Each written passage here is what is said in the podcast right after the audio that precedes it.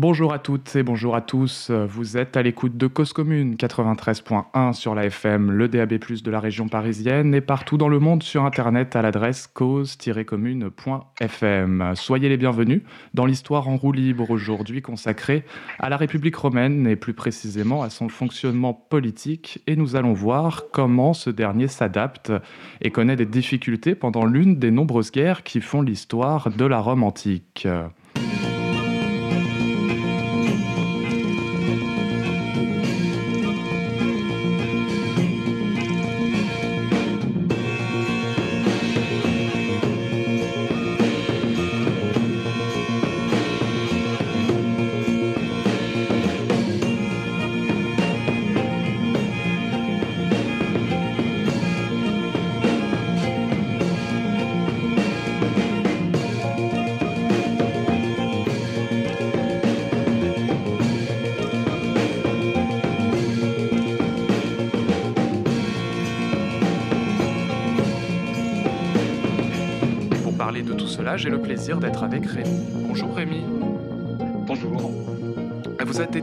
À l'université de Reims et vous avez écrit un mémoire de recherche il y a deux ans intitulé Les élections consulaires à Rome pendant la Deuxième Guerre punique. Avant de présenter tout cela, euh, de nous dire dans quelle date nous allons nous plonger, est-ce que vous pouvez nous dire d'où vient votre intérêt pour l'histoire ancienne, c'est-à-dire pour la période de l'Antiquité? Eh bien, écoutez, ça remonte assez loin depuis que je suis tout petit. Et euh, j'ai toujours été passionné par l'histoire et plus spécifiquement par euh, la Rome antique. Mais ça s'est particulièrement accentué euh, à mon entrée à l'université quand j'ai eu des cours bien plus spécialisés sur le sujet. Et donc, en début de master, j'ai contacté un, de mes enseignants, Jean-Luc Bastien, qui enseigne toujours à l'université de Reims, j'avais déjà suivi euh, ces cours quand j'étais en troisième année de licence et ça m'intéressait particulièrement de travailler sous sa direction. Et euh, nous avons déterminé ensemble le sujet sur lequel j'allais travailler. Au début, c'était d'abord la deuxième guerre punique et puis après, il fallait trouver un, angle d'attaque, si je puis dire, quelque chose de plus spécifique. Et donc, ça s'est porté ben, sur l'histoire politique de la deuxième guerre punique. Et plus précisément, eh ben, c'est les élections des magistrats supérieurs euh, les élections consulaires notamment. Et alors, la deuxième guerre punique, elle, est, elle arrive au IIIe siècle avant Jésus-Christ. Mais avant, euh, avant cela, pour contextualiser et pour bien définir aux auditeurs et aux auditrices euh, de quoi nous allons parler, on date l'instauration de la République romaine en 509 avant Jésus-Christ, où le roi Tarquin le Superbe fut renversé et avec lui la monarchie. Est-ce que vous pouvez nous éclairer un peu plus sur cette, cet événement? Alors en fait, euh, cette date de 509, elle est dépendante de la tradition qui est relayée par euh, la plupart des auteurs antiques, dont Tite par exemple, qui est d'ailleurs ma source principale pour euh, mon mémoire, dit en quelques mots, Tarquin le Superbe est un roi, un des le dernier roi de Rome, roi étrusque, et un des membres de sa famille a commis le viol d'une noble romaine qui s'appelle Lucrèce. Après le viol, Lucrèce a décidé de se suicider, mais avant a fait promettre à sa famille de venger cet affront fait à son honneur, ce qui a entraîné une révolte euh, d'une partie de l'aristocratie romaine qui a chassé les Tarquins du pouvoir. Et à partir de là, cette aristocratie va mettre en place un nouveau régime, la res publica, la chose publique. Dans les siècles qui suivent, c'est finalement plus une transition, parce que la République va reprendre certains attributs de la monarchie. Tout à fait. D'ailleurs, c'est vrai qu'on utilise le terme de république, de respublica par facilité sémantique, parce qu'en réalité, déjà, quand on parle de termes latins, c'est très difficile de les traduire. Je fais référence aux excellents travaux de Claudia Moati sur le sujet, qui a travaillé sur cette notion de respublica. Et selon elle, c'est plus pertinent d'employer le terme de libertas, en réalité. Libertas qui regroupe euh, un ensemble des droits et des devoirs du citoyen romain au sein de la cité. Alors sur cette question de la transition, il faut savoir que la République romaine, j'emploierai le mot par commodité, reprend certains usages de la monarchie. L'historien grec Polybe définit la constitution de Rome comme une constitution mixte avec plusieurs éléments, des éléments monarchiques, des éléments oligarchiques et euh, des éléments entre guillemets démocratiques. Ce qui m'a intéressé, moi, les consuls, les consuls, ce sont en quelque sorte les héritiers des rois romains. C'est-à-dire que cette magistrature reprend une partie de l'héritage royal. La République romaine, puisque c'est le terme consacré, va créer la fonction euh, de, magistrat, de consul, pour remplacer le pouvoir exécutif qui était détenu donc par des rois.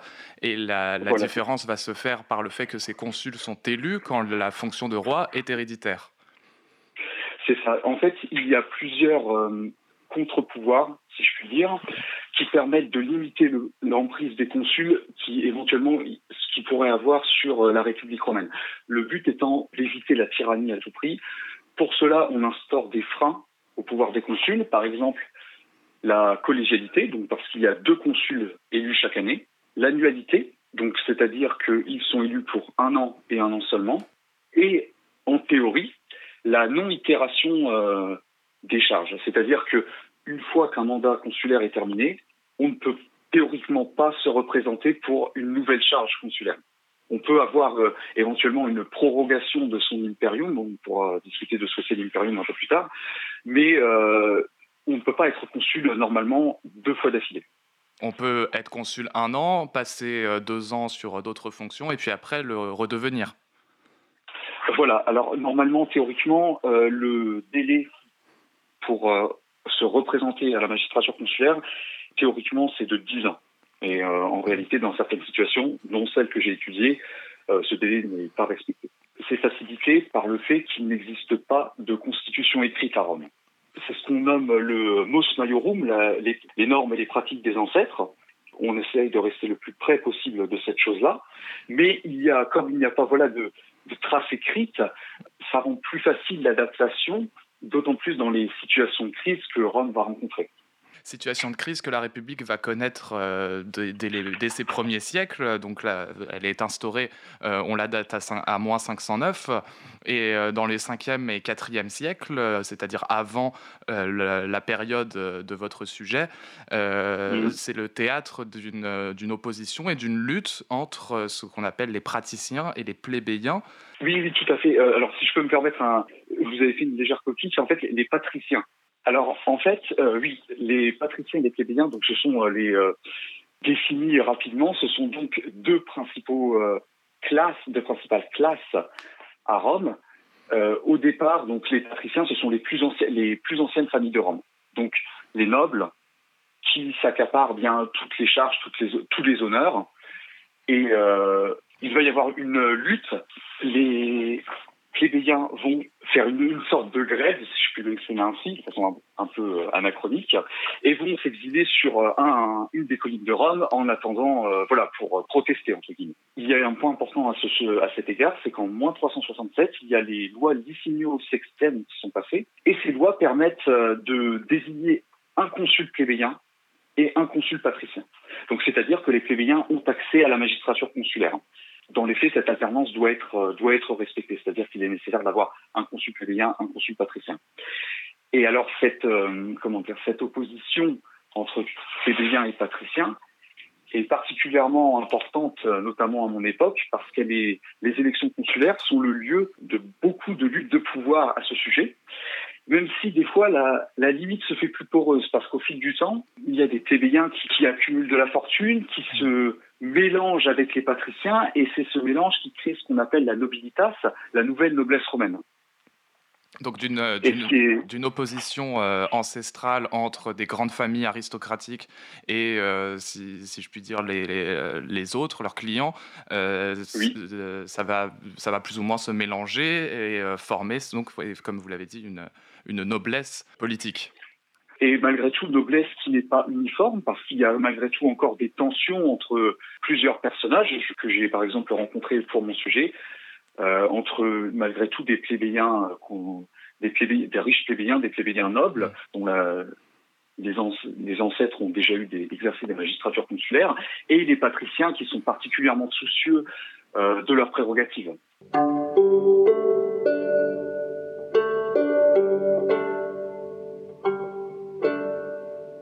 Ces deux consuls sont donc élus et vous avez notamment, euh, vous êtes donc plongé dans euh, le fonctionnement des institutions euh, de la République romaine. Avant de, revenir donc dans le cœur de votre sujet, il y a un rôle important d'une institution qui est la comice centuriate qui élit les consuls.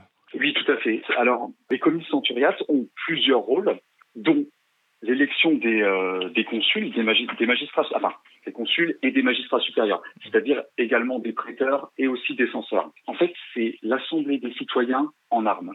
C'est-à-dire que comme les, les citoyens romains n'ont pas le droit d'être armés au sein même de Rome, de l'enceinte sacrée, le pomerium, cela rend nécessaire leur réunion euh, au deux, à l'extérieur, donc les centuriates se réunissent sur le champ de Mars qui est à l'extérieur de, de, la, de la cité, des murailles de la cité. Voilà, qui est, exactement, qui est à l'extérieur de la cité. Il y a 193 comices centuriates. Elle divise la population euh, selon, selon, les, selon les classes, selon la richesse et euh, selon la place sociale qu'elles ont euh, au sein, de, au sein de, la, de la République. Oui, c'est ça. Les comices centuriates divisent donc les citoyens en plusieurs classes censitaires. il y a donc au début 18 classes de centuries équestres, 18 centuries équestres, pardon, 80, 80 centuries de première classe, 20 euh, pour les trois, les trois classes suivantes, 30 pour la cinquième classe, et on, donc on ajoute à ces groupes quatre centuries d'artisans et musiciens, ainsi qu'une d'hommes sans armes, entre guillemets. Donc l'appartenance à cette classe, à ces classes, ça dépend de la contribution au sens, donc à l'impôt, auquel le citoyen se soumet. Enfin, euh, pas, l'impôt, pardon. C'est-à-dire que les censeurs estiment la fortune du citoyen et donc, euh, en fonction de cette fortune, il est intégré à une classe censitaire précise. Alors, selon la tradition, euh, cette organisation, elle remonte au, à un roi, Servus Tullius, un des sept rois légendaires de Rome, qui aurait organisé de façon plus précise, parce que les commissions seraient, selon la tradition, remontent à Romulus. Servus Tullius aurait réorganisé ce système, mais euh, il y a certains historiens, dont Michel Hume, pour qui ce système euh, des comices centuriates serait bien trop complexe pour la Rome archaïque. Et il date euh, le changement, donc cette réorganisation en plusieurs, bien précise en plusieurs, plusieurs classes, à moins 312 et la censure d'Appius Claudius Caepus. Et c'est une, une, théorie intéressante à laquelle je souscris parce qu'elle me semble particulièrement étayée. Il faut savoir aussi que ces comices centuriates, comme tout à Rome, rien n'est figé et elles subissent une réforme. Euh, c'est-à-dire une légère variation. Il y a la première classe censitaire qui passe de 80 à 70 centuries dans une optique de, euh, de rationalisation et d'élargissement du spectre électoral. Parce que ce qu'il faut savoir, c'est que le système électoral romain, pour les comices centuriates, est particulièrement inégalitaire. Le, président de l'élection des comices centuriates a un rôle vraiment prépondérant parce que c'est comment dire, c'est lui qui initie, qui initie ben, le, le, début, euh, le, le, début, le début du processus. Quand il y a des candidats, il, euh, des candidats, des, des, citoyens qui veulent se présenter, ils font acte de profession, donc c'est-à-dire euh, ils déclarent leur candidature auprès du président de l'Assemblée et ce président décide s'il accepte ou non la candidature du, du citoyen. Une fois que c'est validé, donc le, le citoyen en question peut débuter sa campagne électorale, qu'on nomme ambitus en latin. Donc, pour cette campagne électorale, il va falloir aller solliciter euh, les, potentiels électeurs, prendre contact, mobiliser sa clientèle, se faire voir sur la place publique, euh, etc., etc. Il y a aussi euh, toute, comment dire, une forme, des formes de, pas, pas de corruption, mais de, de gratification, d'échange de services qui peuvent jouer. Ah, L'aura de la famille Peut-être que de là vient le, mot clientélisme, avec la clientèle de Rome à qui on rend service euh, en échange d'une élection. Oui, voilà, c'est ça. Il y, a, aussi ça. en fait, c'est tout à fait ça. Donc, euh, le, comment dire, l'importance de telle ou telle famille fait que le potentiel électeur sait qu'il pourra se reposer sur son, euh, sur euh, l'homme qui, qui, va être élu pour s'il a besoin d'un service ou de protection, euh, voilà, ce genre de choses. Pour organiser l'élection, donc il faut savoir qu'il y a un espace qu'on nomme templum qui est construit pour euh, le magistrat qui va présider l'élection. Donc en fait, ça va lui servir pour prendre les auspices avant l'élection. Donc les auspices, dit rapidement, c'est tout simplement pour consulter les dieux, s'assurer d'avoir leur faveur avant de prendre toute décision, que ce soit politique, euh, civile, militaire, etc., à Rome. Donc euh, la politique, elle est indissociable de la religion. mm. religion qui est orthopraxique, c'est-à-dire basée sur l'accomplissement de rituels bien précis, d'une façon bien établie, etc., etc. Euh, il y a une prise d'hospice avant l'élection qui permet voilà, de s'assurer la, la, faveur des dieux. Donc là, on est sur, euh, on est sur une, une, demande de faveur des dieux sur la candidature même de, du, candidat, de, du consul, du, futur consul. Mais, comme il y a plusieurs candidats, c'est plus euh, s'assurer que voilà, est-ce que, est-ce comment dire, est-ce que l'élection voilà doit, doit, se dérouler, est-ce que et puis, euh, oui, voilà, il y a aussi ça qui joue, cette, cette question. Est-ce que les, les, candidats sont euh, bien, euh, bien choisis? Ensuite, euh, il faut savoir qu'on déploie, qu'on déploie un, ce qu'on appelle un siglum, c'est un drapeau rouge, sur la stadelle du Capitole à Rome, euh, avant d'appeler les, les centuries à voter. Donc, en fait, c'est le déploiement de ce drapeau, euh, ce, ça permet d'indiquer qu'aucun esprit, qu'aucun ennemi ne s'approche de la cité. Étant entendu que les citoyens théoriquement en armes, sont, sont rassemblés à l'extérieur de, la, de Rome, si un ennemi arrivait, ça serait particulièrement problématique. D'où cette, tradition de déployer euh, un drapeau. Euh, alors ensuite, donc on peut passer donc aux descriptions du déroulement du scrutin. Donc euh, les citoyens, ils sont rassemblés en assemblée préparatoire, sans différence de centurie, c'est-à-dire ils sont tous rassemblés dans un gros groupe. Donc cette assemblée, on l'appelle la concio le président de l'élection leur interroge le peuple sur les candidats présentés. On ne sait pas trop euh, ce que ce que dit précisément le président. Ça, on, mm. on l'ignore. Les sources ne sont pas assez. il y a plusieurs historiens comme Theodore Monsen ou Claude Nicolet qui ont fait des hypothèses. Mais voilà, on, on ne sait pas. pour résumer, c'est est-ce que ces, ces, candidats sont dignes d'être élus consul ou préteurs D'accord, donc c'est une, une, nouvelle étape dans le protocole, le processus électoral où euh, les citoyens, quelle que soit leur classe ou leur euh, centurie, sont regroupés euh, ensemble et le président leur demande si, si, si, ces candidats leur conviennent. Voilà, c'est ça, tout à fait. La particularité des comices centuriates, enfin, et voilà, de façon globale de tout le fonctionnement politique à Rome, et religieux, c'est que c'est extrêmement normé, extrêmement réglé. Il y a des règles, des traditions à respecter. Donc, euh, une fois que cette assemblée est terminée, on ordonne aux citoyens de se disperser. Ils vont être après convoqués par centurie pour se rendre aux, urnes. Et alors, en fait, il faut savoir qu'il y a un, un, ordre bien spécifique parmi les comices centuriates. Et cet ordre, il reflète la dimension oligarchique de la politique à Rome.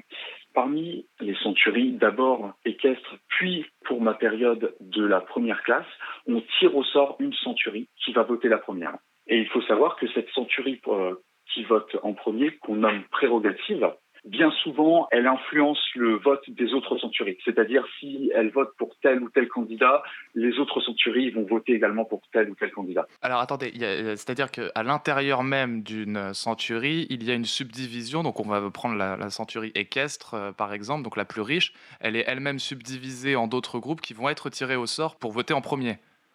Mais en fait, il y a 18 centuries équestres. D'accord. Parmi, En fait, il y a, l'ordre équestre et il y a 18 centuries équestres. Donc, avant ma période, parmi les 18 centuries équestres, on tire au sort une de ces centuries. Et euh, donc, cette centurie va voter la première. donc, après, euh, c'est la centurie de la, de la première classe qui, euh, qui va voter. Cette organisation oligarchique du vote, elle se base sur le fait que les citoyens les plus riches ont plus de, de s'armer pour défendre Rome et de contribuer au, revenu de la, au donc c'est-à-dire que par euh, ces deux facteurs, à la fois militaire et fiscal, on fonde l'inégalité entre les votes. C'est-à-dire comme euh, ces citoyens sont plus impliqués entre guillemets dans la, la sauvegarde de la cité, il est normal qu'ils puissent euh, avoir une une emprise sur le vote romain. Au sein de cet espace que j'ai décrit tout à l'heure, qui permet aux centuries d'avancer en file, le peuple, il se présente de façon individuelle devant un officier qu'on nomme rogatoire. Cet officier, il dispose d'une taboula, une sorte de tableau euh, où sont marqués les noms des candidats. Donc, il demande au citoyen qui doit devenir consul ou prêteur. Le citoyen donne le nom des candidats qu'il désire voir élus. Il faut savoir qu'à mon époque, le vote se fait de manière orale.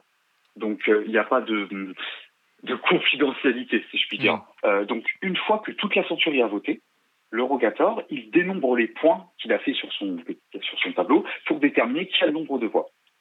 Ensuite, après que le rogator ait fait le, décompte, il communique au président de l'Assemblée euh, le résultat et on annonce le nombre, euh, le nombre de voix qu'ont obtenu les candidats à la fin de chaque centurie. Comme je l'ai dit tout à l'heure, il faut savoir que pour être consul, il faut avoir la majorité. La majorité, c'est donc 97 centuries.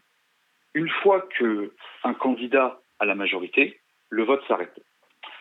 Sachant qu'on proclame le résultat de le, résultat provisoire des élections à la fin de chaque centurie, je pense que vous voyez venir le problème, c'est-à-dire que s'il y a 18 centuries équestres et 80 centuries de première classe, le total de 97 centuries pour euh, être élu consul peut être atteint très facilement sans avoir à mobiliser les plus basses classes de la société. Enfin, oui, les plus basses classes de la société, parce que c'est-à-dire que euh, s'il y a des arrangements, le candidat peut recueillir les voix de toutes les centuries équestres de toutes les centuries de la première classe, d'une toute petite partie des centuries de la deuxième classe, et c'est terminé. On n'appelle pas au vote les, citoyens suivants. Et donc à partir de là, les, candidats sont, euh, sont déclarés vainqueurs. Cette annonce de résultat, elle est appelée euh, renonciation en latin. Cause commune, cause-commune.fm donc c'est euh, cet ordre d'élection par centurie qui biaise le enfin, qui fait que le résultat, euh, s'il n'est pas joué d'avance, il, euh, il, permet d'être élu sur, comme vous l'avez dit,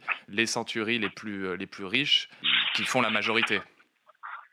Exactement. il suffit qu'un candidat recueille les, les votes des, des, citoyens les plus riches et il peut être élu très facilement. Après, ce qu'il faut savoir, c'est un petit point qui peut sembler point de détail, mais qui est en réalité très important, c'est-à-dire que l'élection, le résultat de l'élection ne fait pas le magistrat. Une fois qu'un candidat est élu consul, il n'est pas consul directement. Ah, qu'est-ce qui se euh, passe? Oui, et il faut savoir qu'il y a un point particulièrement important que j'ai déjà évoqué tout à l'heure pour euh, avant l'élection, c'est la prise d'hospice. Le peuple ne crée pas le magistrat. Ce sont les hospices et euh, à côté la, une loi, une curiate qui crée le magistrat. Donc les hospices qui sont, prises après l'élection, elles permettent d'investir le consul élu de sa charge. Le potentiel consul, il doit prendre les auspices le, jour même de son entrée en charge. Il doit les prendre à, auprès de Jupiter. C'est un héritage de la royauté romaine, ce qui en, entretient d'autant plus le, rapport étroit qu'on a déjà évoqué entre roi et consul, qui hmm. sont rapprochés euh, en certains points, mais bon, différents malgré tout. Et qui traduit, euh, là euh, encore, la politique et la religion, c'est la même chose à Rome, puisque c'est le, deuxième rite religieux dans le processus électoral, si j'ai bien compris. Voilà, c'est ça, c'est ça. deuxième confirmation de la part des dieux. Exactement. Un historien très important sur ce sujet, André Magdalin, a vraiment a très bien démontré que donc ce n'est pas l'élection par les citoyens qui fait le magistrat, le consul. Le consul doit être élu entre guillemets par Jupiter. Hmm. C'est ça fait donc un lien entre l'investiture civile et l'investiture sacrale. L'élection n'est qu'une étape. Les, ça une fois que l'élection est terminée, le on ne devient pas consul comme ça. Voilà, il y a la nécessaire prise d'hospice auprès de Jupiter qui, euh, qui est indispensable pour, euh,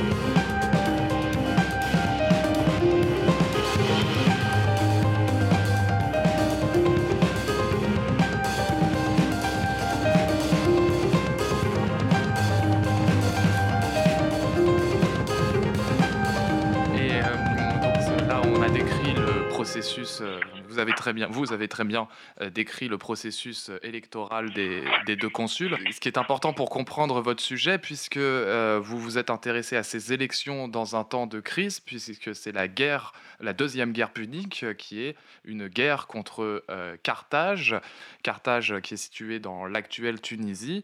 Euh, qui se bat pour la deuxième fois contre Rome. On est en 218 euh, avant Jésus-Christ. Et cette guerre va impacter euh, ces élections. Est-ce que d'abord on pourrait décrire quels, sont les enjeux de ce conflit? Oui, alors dit comment dire, la, deuxième guerre punique, c'est un des conflits majeurs de l'histoire de Rome. Tite-Live euh, lui-même qui le dit, il dit je vais raconter la guerre la plus fameuse de tous les temps, la guerre de Carthage contre Rome sous le commandement d'Hannibal. Euh, certains ont en tête cette image d'Hannibal traversant les Alpes avec ses, ses éléphants pour fondre sur Rome et euh, conquérir, euh, conquérir la cité. Euh, en réalité, Hannibal ne cherche pas, en pénétrant sur le territoire italien, à détruire Rome. Alors Hannibal, est le chef des Carthaginois. Oui, pardon. Non, non, Hannibal, c'est le chef. J'aurais dû le préciser, mais voilà. Et donc, effectivement, il y a cette image légendaire d'Hannibal sur un éléphant, mais qu'en en réalité, il a un but moindre que de, que de détruire la cité romaine. Voilà, ce que cherche Hannibal en réalité, euh, c'est euh, de soumettre Rome à l'autorité de Carthage. Il ne cherche pas à détruire Rome. Déjà, il y a aussi beaucoup de, de fantasmes sur cette traversée des, des, Alpes par les éléphants. En réalité, quand Hannibal débarque en Italie, il doit lui rester euh, deux éléphants et il, ces deux éléphants meurent avant la bataille de Trasimène qui a eu lieu en 217. Donc, il meurt très tôt au début de la guerre. Par la suite, euh, dans les années suivantes, on lui renvoie des renforts en éléphant, mais bon, voilà, c'est comme euh, on a cette image, euh, un peu d'image d'épinal d'Hannibal sur son éléphant qui part à la guerre, c'est ça me paraissait important de rétablir la vérité historique. Mais comme vous l'avez souligné, comme vous l'avez souligné, c'est une guerre qui marque fortement les Romains, puisque les, en plus, enfin, vous citez d'ailleurs des, des, sources qui sont, qui sont nombreuses et qui sont écrites bien après l'événement lui-même. Exactement. Par exemple, Tite-Live, qui écrit bien des siècles plus tard, euh. Polybe, Plutarque, qui évoque ces événements, euh, ça montre bien. Et puis même au-delà de ça, la, la figure d'Hannibal comme ennemi mortel de Rome résonne dans les siècles, dans mm. les siècles qui, dans les siècles futurs. Rien que par exemple l'œuvre de Virgile, l'Énéide, qui, euh, à travers la figure de Didon, après son suicide, qui lance une malédiction sur les Romains, il y, a, en, en, résonance cette figure d'Hannibal qui est toujours là, et Virgile qui écrit euh, pendant le Principat, d'Auguste au premier, premier siècle avant, euh, entre premier siècle avant et premier siècle après. Donc euh, oui, oui, il y a une, une énorme, un énorme écho à Hannibal qui, plusieurs siècles après, a traumatisé entre guillemets les Romains. donc ce que veut Hannibal, c'est donc contrecarrer la puissance de Rome pour qu'elle n'entre pas en rivalité avec la puissance punique. Pour cela, ce que cherche Hannibal, battre rapidement les légions romaines pour faire voûter les alliés de Rome sur le territoire italien et engendrer une série de défections. Et donc euh, aussi s'appuyer bah, sur, ces, euh, sur ces peuples euh, qui auraient abandonné Rome. Et dans un premier temps, dans un premier temps, ça fonctionne. Il y a quand même, il y a plusieurs défaites. Si, voilà, dans un premier temps, ça fonctionne. Et notamment des consuls qui vont mourir au combat. Exactement. Hannibal porte en lui une double culture, c'est-à-dire culture. Euh, euh, j'ai pas envie de parler de culture africaine parce que c'est c'est faux, enfin, c'est faux, c'est pas une culture africaine, une culture punique plus, et de par son éducation, une culture grecque. Hannibal est très marqué notamment par la figure d'Alexandre le Grand, et pour mener sa guerre contre Rome, il se fonde sur le modèle hellénistique de, de la guerre qu'Alexandre mène, c'est-à-dire une guerre de mouvement, faire bouger énormément ses troupes pour battre le plus rapidement euh, les légions romaines.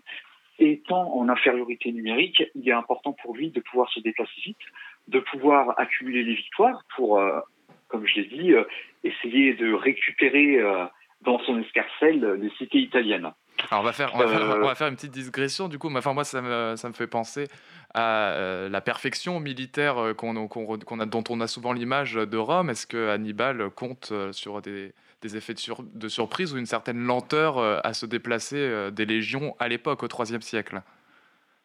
Ben, en fait, c'est comme vous, comme vous le dites, c'est il compte voilà sur l'effet de surprise en allant le plus vite possible.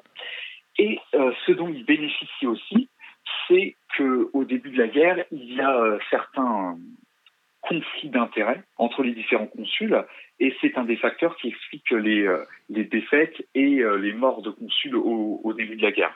En 217, à Trasimène, le consul Flaminus meurt sur le champ de bataille.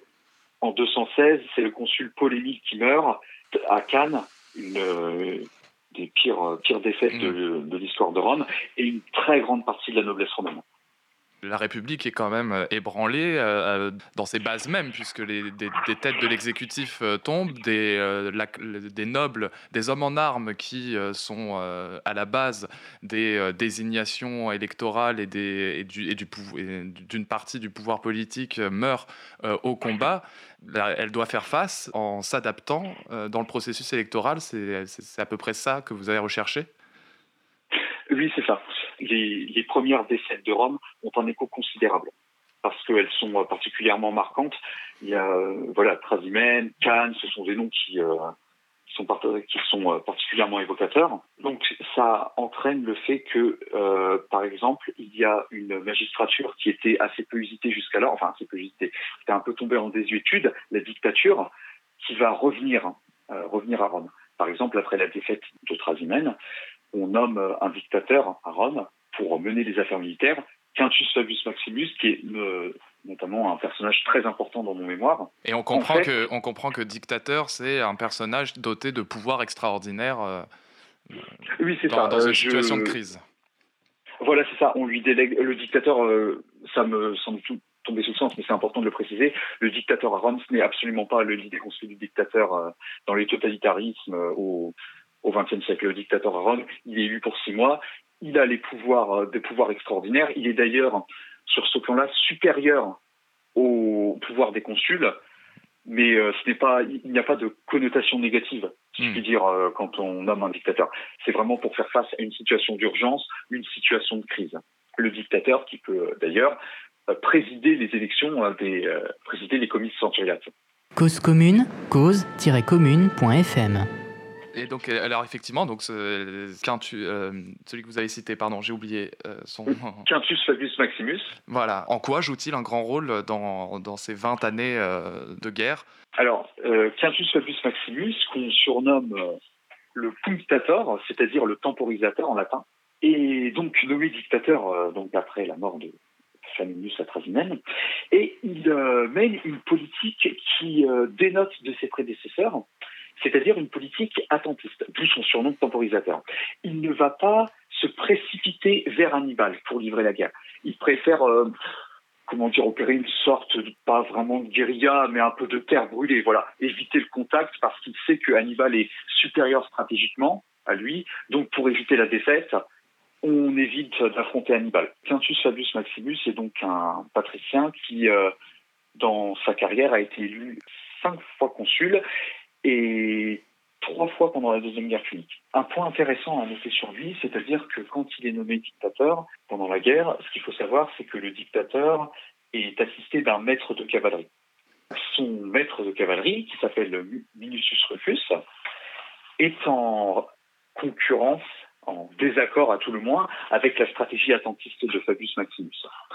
Euh, c'est-à-dire que Fabius Maximus a été nommé dictateur de façon irrégulière, si je puis dire, par le peuple. Normalement, ce n'est pas le peuple qui nomme le dictateur, c'est euh, le, Sénat qui demande le consul pour euh, de nommer un dictateur. Or, dans ce cas-là, c'est donc le peuple qui a désigné euh, Fabius Maximus dictateur, ce qui fait qu'il y a une, une forme de confusion dans l'appellation dictateur au niveau des pouvoirs qui a rendu Fabius Maximus un peu plus fragilisé par rapport à la critique, parce Rome, son attitude attentiste est très critiquée. Donc, ce qui est fait à un moment, c'est-à-dire qu'on met à égalité les pouvoirs du dictateur et du maître de cavalerie, chose qui n'est théoriquement pas possible. Mais encore une fois, c'est particulièrement révélateur de cette période de crise de la Deuxième Guerre punique qui permet des adaptations au système romain. Il y a aussi pour Fabius Maximus, qui est quand même euh, un, acteur majeur dans plusieurs, euh, dans plusieurs élections consulaires, euh, peut-être que je peux donner un ou deux exemples. Ah oui, oui bien sûr. Euh, vous, avez, euh, vous avez travaillé sur des études de cas donc pour trouver et analyser des anomalies, des incidences électorales pendant la deuxième guerre, cette deuxième guerre punique que nous décrivons. Et quelles sont-elles quels sont, quels sont les exemples de ces incidences? De façon globale, sur 18 années de guerre, j'ai commencé en 218 et je me suis arrêté en moins 201. De moins 201, c'est le la bataille de Zama en moins 202 met fin à la deuxième guerre punique, mais ce qui entérine cet état de fait, c'est moins 201 et la paix contre Carthage.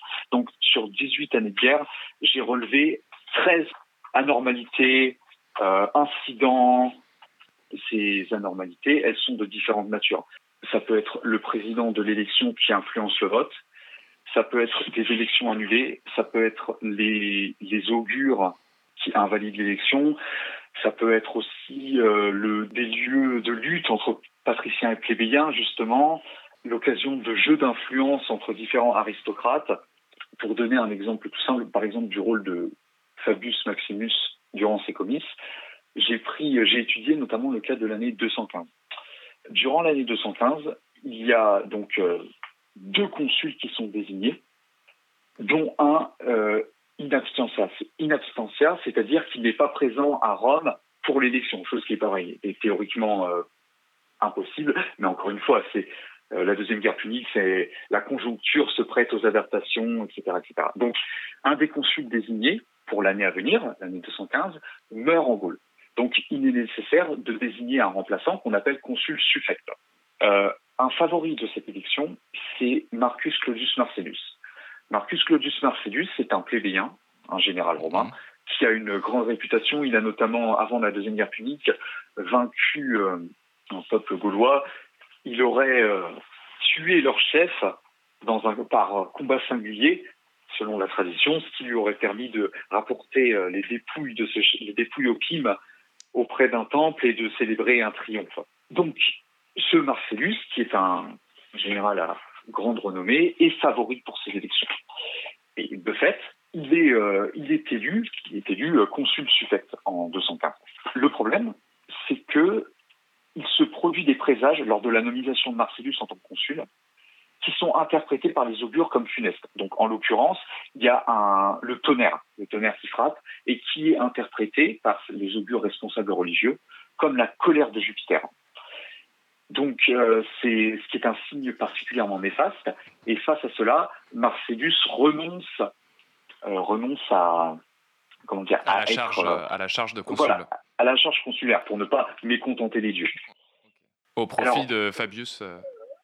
Ah, au, profit de Fabius Maximus qui sera élu voilà après un deuxième vote. Et c'est intéressant parce que à première vue, on peut se dire en en voyant cet épisode, oui, c'est quelque chose de trivial. Euh, on entend un coup de tonnerre, on dit Jupiter est, mécontent, Jupiter est, furieux.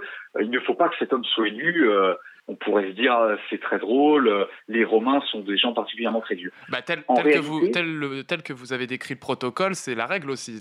Oui, oui, c'est ça. Et justement, ce qu'il faut savoir, ce qui permet d'éclairer cette, euh, élection de moins 215 sur un, sous un jour nouveau, c'est qu'en réalité, derrière des problèmes euh, de protocole religieux, se cachent des enjeux politiques. Le consul encore en vie, qui préside les élections pour désigner un consul suffect, est plébéien. Et Marcellus, qui est désigné, euh, est plébéien également. Et à partir de là, on a un problème, parce que c'est-à-dire que ça impliquerait qu'il y ait deux consuls plébéiens. Chose qui n'est jamais arrivée auparavant et qui est en contradiction avec euh, les fameuses lois licino-sextiennes que j'ai évoquées tout à l'heure. et ça, les patriciens ne peuvent pas accepter ça, parce que ça, ça créerait un précédent qui mm. pourrait justifier par la suite le fait que les plébéiens puissent s'accaparer les consulats. Et donc ça, c'est inadmissible, c'est inacceptable. Ce qu'il faut savoir, c'est que Quintus Fabius Maximus est président du Collège des augures ah, oui, d'accord. Ok. Voilà. on, comprend, pourquoi, en quoi il peut avoir une influence euh, sur euh, cette, euh, cette, annulation. Exactement. Exactement. À partir de là, on peut. enfin, c'est facile de deviner que ce sont les patriciens en réalité qui ont poussé à l'annulation de cette élection de hmm. Marcellus pour ne pas avoir de consul plébéien et donc respecter l'alternance. Voilà, donc consul patricien, consul plébéien. Donc, en hmm. l'occurrence, Quintus Fabius Maximus qui est élu, qui est élu consul. Et pour donner un, autre petit exemple, c'est particulièrement intéressant, c'est-à-dire c'est l'année suivante, en moins 214. Euh, donc il faut désigner les consuls pour, pour l'année, et le président de ces, des comices centuriates euh, et Quintus Fabius Maximus. C'est donc voilà, c'est un des deux consuls qui doit présider les élections. Euh, la plupart du temps, c'est euh, un qui n'est pas trop occupé par la guerre. En réalité, les deux consuls prennent parfois du pied pour revenir à Rome parce qu'il faut savoir que s'ils ne sont pas sur le champ de bataille, ils n'ont pas de possibilité de s'illustrer contre Hannibal et donc euh, par la suite compromettre leurs chances de triompher. Le triomphe à Rome, c'est une, c'est un, rite extrêmement important sur le terme du prestige, de l'héritage familial, et donc qui est convoité. Cet honneur est convoité par par, tous les, par, les, généraux. par tous les consuls. Voilà, par les généraux. Les généraux. Voilà, c'est ça. Ce qui explique euh, en partie le, les défaites au début de la guerre. Les consuls, les, euh, enfin les consuls, oui, lui, parce que ce sont les consuls qui commandent les armées, les généraux romains se précipitent vers Hannibal pour tenter de le défaire, pour tenter de le vaincre. Et dans cette optique de si on vainc Hannibal, on pourra bénéficier du, du, triomphe et donc par là même d'un prestige tout simplement incroyable parce que le triomphe permet euh, de d'assimiler le général triomphateur, l'impérator, à Jupiter pendant une journée. Enfin bref. Euh, donc, on en était ouais, à euh, Quintus, qui est président des comices ceinturiates. Voilà, c'est ça. Je termine ma digression. Donc, en, en, réalité, donc Quintus Fabius Maximus, pour 214, est censé être président des comices ceinturiates. Donc, il revient à Rome et il ne passe pas par le Pomerium. Il va directement euh, sur le champ de Mars. Donc il faut savoir que, euh, ça je ne l'ai pas précisé avant, euh, mais à coup pas, le consul, entre autres honneurs, porte la toche prétexte, ce qui le différencie du, citoyen lambda, dispose d'une chaise curule et est accompagné par 12 licteurs. Les licteurs, qu'est-ce que c'est? Les licteurs, ce sont comme des gardes du corps du consul, qui sont armés d'un faisceau de verges, qui sont entourés et ont surmonté d'une hache. Donc Fabius Maximus se rend pour présider les comices. Et euh, la centurie prérogative, dont j'ai dit euh, précédemment qu'elle influençait souvent le résultat des élections, désigne euh, deux, deux candidats, elle les désigne consul. Après le vote de cette centurie prérogative, Quintus Fabius Maximus euh, interrompt le vote pour prendre la parole. C'est euh, un des, pouvoirs du président de l'élection. Il peut, euh, intervenir, pour, voilà, en, ce cas-là, prononcer un discours. Et donc, Fabius Maximus prononce un discours dans lequel il, attaque, si je puis dire, les candidats qui ont été élus par, enfin, désignés par la centurie prérogative en disant oui, ces candidats ne sont pas assez expérimentés, l'autre a des, l'un a des obligations religieuses, l'autre n'a jamais connu euh, de véritable commandement pendant la guerre. Pour résumer rapidement, euh, Fabius Maximus émet une sorte de critique du système politique romain basé sur l'annualité et la collégialité, c'est-à-dire que pendant que les consuls n'ont qu'un an pour défaire Hannibal, Hannibal, lui, a tout le temps qu'il veut. Euh, il n'a pas de, de, limitation à son autorité. Et donc, en changeant de commandant euh, chaque, chaque année, ça limite euh, une forme d'unité stratégique, si je puis dire unité stratégique qui, au début de la guerre, est totalement absente. Donc, il est en train de dire, euh, il, est, il, est, en train de dire aux, au Century, euh, les candidats que vous, euh, que vous avez désignés sont pas bons parce que parce qu'ils voilà. participent à notre éparpillement dont, qui, nous est, qui peut nous être fatal pendant la guerre. On a besoin de militaires, de gens d'expérience et de gens compétents pour cette charge. Exactement. Exactement. Et euh, dans le même discours, Fabius Maximus se pose en, recours naturel à cette solution, parce que Fabius Maximus est un homme d'expérience. Il a déjà été consul à euh, plusieurs reprises. Euh, à plusieurs reprises, et donc il, se pose un peu en, sauveur de l'État, si je puis dire. D'ailleurs, ce qui est intéressant de noter, c'est que à aucun moment, donc ce, discours de Fabius Maximus, il nous est rapporté par tite entre autres, et à aucun moment Tite-Live ne le présente de manière négative. C'est-à-dire, pour l'auteur, pour la source, euh, Fabius Maximus est animé euh, d'intentions euh, ben, d'intention tout simplement de vouloir mmh. préserver, sauvegarder Rome. Oui, c'est c'est louable. C'est dans une optique d'ambition personnelle. Voilà, c'est ça. C'est voilà louable. Le problème, c'est que ça ne ça ne passe pas, si je puis dire. Enfin, parce qu'un des deux candidats qui a été élu par la désigné par la centurie prérogative proteste. Il dit à Fabius Maximus que c'est quelque chose d'irrégulier, que normalement le président de l'élection ne peut pas être élu consul. C'est totalement en dehors de la norme, en dehors de la règle. Et à ce moment-là, euh, il se fait euh, vulgairement reprendre de voler par euh, Fabius Maximus, qui lui rappelle que ses licteurs ne sont pas passés par le pomerium. Donc, comme je l'ai dit avant, le pomerium, dans le, à l'intérieur du pomerium, les citoyens ne sont pas censés être en armes. Or, les licteurs et Fabius Maximus ne sont pas passés par le pomerium pour entrer à Rome. C'est-à-dire que ces licteurs sont toujours armés. Et implicitement, c'est donc une menace de mort qu'il transmet à, à ce candidat, qui n'a d'autre choix que de s'incliner.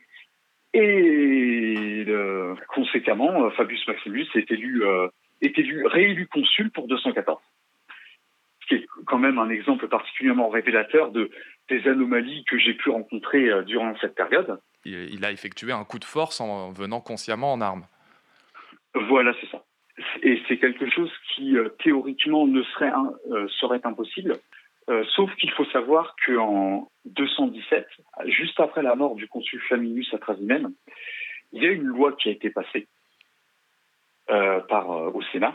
Et cette loi, elle permet qu'en temps de crise, on peut accumuler les charges de consulat. C'est-à-dire que désormais, bah, pour, elle est spécifiquement liée à la conjoncture pour le coup. Mm. en temps normal, elle ne serait pas valable. Mais pendant cette période particulière qui est la deuxième guerre punique, une menace incroyable pèse sur Rome. Et donc, on a le droit, enfin, les consuls ont le droit de se représenter pour euh, à de nouvelles charges, pour permettre, voilà, une euh, une stratégie mieux pensée, éviter les dispersions. Et donc, quand on trouve un comment dire un général doué militairement, compétent, on, ne s'en pense pas, on ne le met pas de côté pour les dix années suivantes euh, à cause euh, d'une règle de non-itération de la charge consulaire. Mais du coup, c'est aussi, euh, aussi en cela que cette deuxième guerre punique contre Carthage peut être définie comme un véritable tournant dans cette histoire romaine, tant de manière géopolitique par la suite, parce, parce, que Rome va vaincre Carthage, mais à l'intérieur même, politiquement, de la République.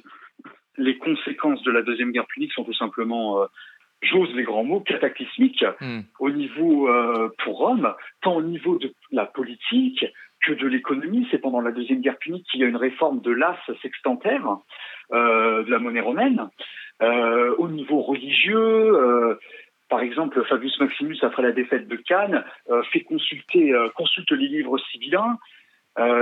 sur tous les plans, c'est quelque chose d'incroyable. Et donc sur le plan interne, ça permet, enfin ça permet, ça autorise les, euh, les petites entorses hmm. à, la, norme électorale. À la norme électorale qui permet donc à des, à des grands hommes, à des généraux, de vous souligner la, mise en avant de qualités militaires, de pouvoir euh, exercer plus longtemps, de pouvoir exercer plus de pouvoir ou de manière plus fréquente euh, par la suite.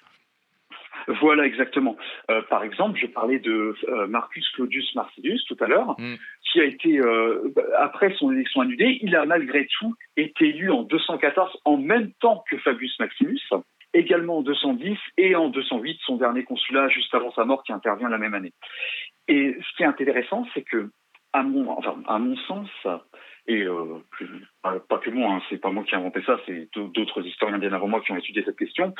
Euh, L'opposition entre Marcus Claudius Marcellus et Quintus Fabius Maximus est, euh, est particulièrement intéressante de ce point de vue-là parce que on va au-delà d'une opposition parce que malgré tout, euh, on, ces hommes-là qui sont opposés idéologiquement, Marcellus qui est euh, quelqu'un de de fougueux, enfin pas d'ambitieux, mais qui, va vers, vers Hannibal pour le combattre.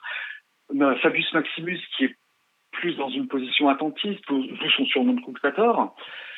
Ces personnages-là sont malgré tout capables de s'accommoder pour, euh, pour tout simplement sauver Rome. En voyant ces anomalies électorales, on peut se dire ah oui, il y a donc il y a des transgressions, euh, il y a des transgressions à la norme, euh, des hommes politiques qui décident de prendre le pouvoir. Euh, voilà, est-ce que c'est pas significatif d'un phénomène plus large? En réalité, ce sont des adaptations bien réglées, enfin pas réglées, mais des adaptations qui démontrent subséquemment une flexibilité du système romain qui s'adapte en toutes choses. Et au-delà de ça, il y a durant la deuxième guerre punique, enfin, euh, oui, il y a une, une forme de, de réflexion autour de qui est le plus légitime pour être magistrat, pour commander les troupes Et cette question, elle s'incarne dans Quintus Fabius Maximus et Marcus Claudius Marcellus à travers euh, un exemple euh, que je vais résumer en très peu de mots, euh, de d'un temple. Donc ce temple, c'est le temple d'Onos et, d'Onos et Virtus. Euh, Onos, dit grossièrement, c'est la, la, la magistrature, l'honneur qu'on fait, l'honneur, l'honneur, mmh. enfin, et la Virtus, c'est le, le courage, la, la, force, la valeur, etc. Mmh. Donc Fabius Maximus consacre un temple à Onos avant la deuxième guerre punique. Marcus Claudius Marcellus, après la prise, euh, la prise de Syracuse en 212-211, décide de dédier ce même temple à Onos et Virtus. Et en fait, euh, à travers cette volonté, qui n'aboutit pas parce que c'est les aristocrates romains euh, freinent des quatre fers pour éviter ça, en fait, c'est un message transgressif. C'est-à-dire que Marcellus déclare, en voulant combiner ces deux divinités, que désormais, ce n'est plus euh, l'onos, c'est-à-dire le fait que ses ancêtres, les, les ascendants de Sagens, aient exercé des magistratures. C'est plus ça qui est important pour être consul. Ce qui est important pour être consul, c'est la virtus, c'est-à-dire le courage au combat. Le, oui, voilà, le courage, la valeur, la compétence militaire. C'est ça ce que veut faire passer ce Marcellus à travers l'exemple de ce temple, de ce temple. Euh, temple qui est dédié euh, quelques années après sa mort par son fils. Et on a ajouté un espace, euh, voilà, il a ajouté un espace à, Virtus parce que donc du coup le le collège des Pontifs s'est opposé à cette construction. Et du coup, c'est particulièrement intéressant parce que on voit bien qu'il y a une, réflexion sur le choix de qui est le meilleur pour être pour être consul au travers de cela. Et euh, donc, euh, euh, des, comme vous concluez ce mémoire là-dessus, je vous, cite pour conclure cette émission des, des racines peut-être de ce, qui, ce qui entraîne ensuite des hommes forts, des grands militaires et des impérateurs qui, qui amèneront à l'Empire quelques siècles après. Oui, oui, c'est vrai. En fait, j'ai j'ai voulu ouvrir là-dessus de voilà pour comment dire, essayer de mettre en évidence que à partir du moment où euh, on est flexible sur une règle, est-ce que ça n'annonce pas par la suite l'apparition d'hommes qui vont vouloir s'affranchir de ces règles et ces normes de façon encore plus plus importante euh, pour euh, comment dire bah, pour pouvoir exercer un, un pouvoir personnel ou du moins mmh. s'accaparer la plupart des charges, a fortiori considérant les les guerres civiles qui vont arriver au, au premier siècle avant Jésus-Christ à Rome et qui vont donc cette montée en puissance des impératores, Marius, Sylla, César, hmm. etc., qui va aboutir à la fin de la Respublica en tant que telle, euh, fin dans les euh, dans les faits en théorie qui se qui se continue qui continue les, les normes et usages de la République continuent à travers Auguste mais euh, qui fonde le Principat et qui donc crée une sorte de pouvoir monarchique mais déguisé. Euh, au même titre que, comme nous l'avons vu en début de l'émission, euh, la monarchie et la République fut une transition euh, plus complexe que de grands changements. République et l'Empire obéissent à la même logique. Merci Rémi d'avoir présenté votre travail dans cette émission. Merci à vous de m'avoir invité. Ben, c'était un plaisir, d'autant plus que vous êtes mon premier invité sur l'histoire antique. et qu'est-ce que vous faites maintenant après avoir écrit ce mémoire? Eh bien, euh, je suis actuellement en réorientation en lettres modernes, à, toujours à l'université de Reims, pour euh, compléter en partie ma, ma formation. Et, euh, et, je suis également impliqué dans la vie universitaire de, de mon campus à travers euh, mon collectif étudiant. mon collectif étudiant. Eh ben, on vous souhaite euh, toute la réussite euh, possible pour cette année euh, qui s'annonce comme, comme, pour, comme, pour, dans, comme dans beaucoup de domaines, pardon, assez, assez ombragée par les consignes sanitaires.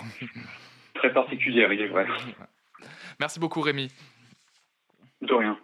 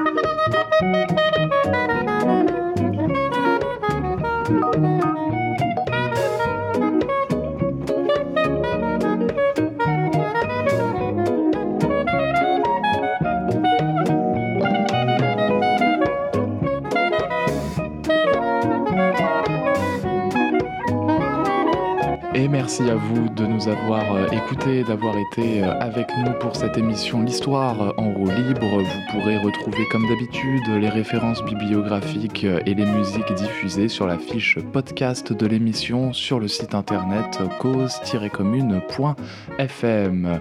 Cause commune, c'est donc sur le 93.1 sur la FM, le DAB+, de la région parisienne et sur internet.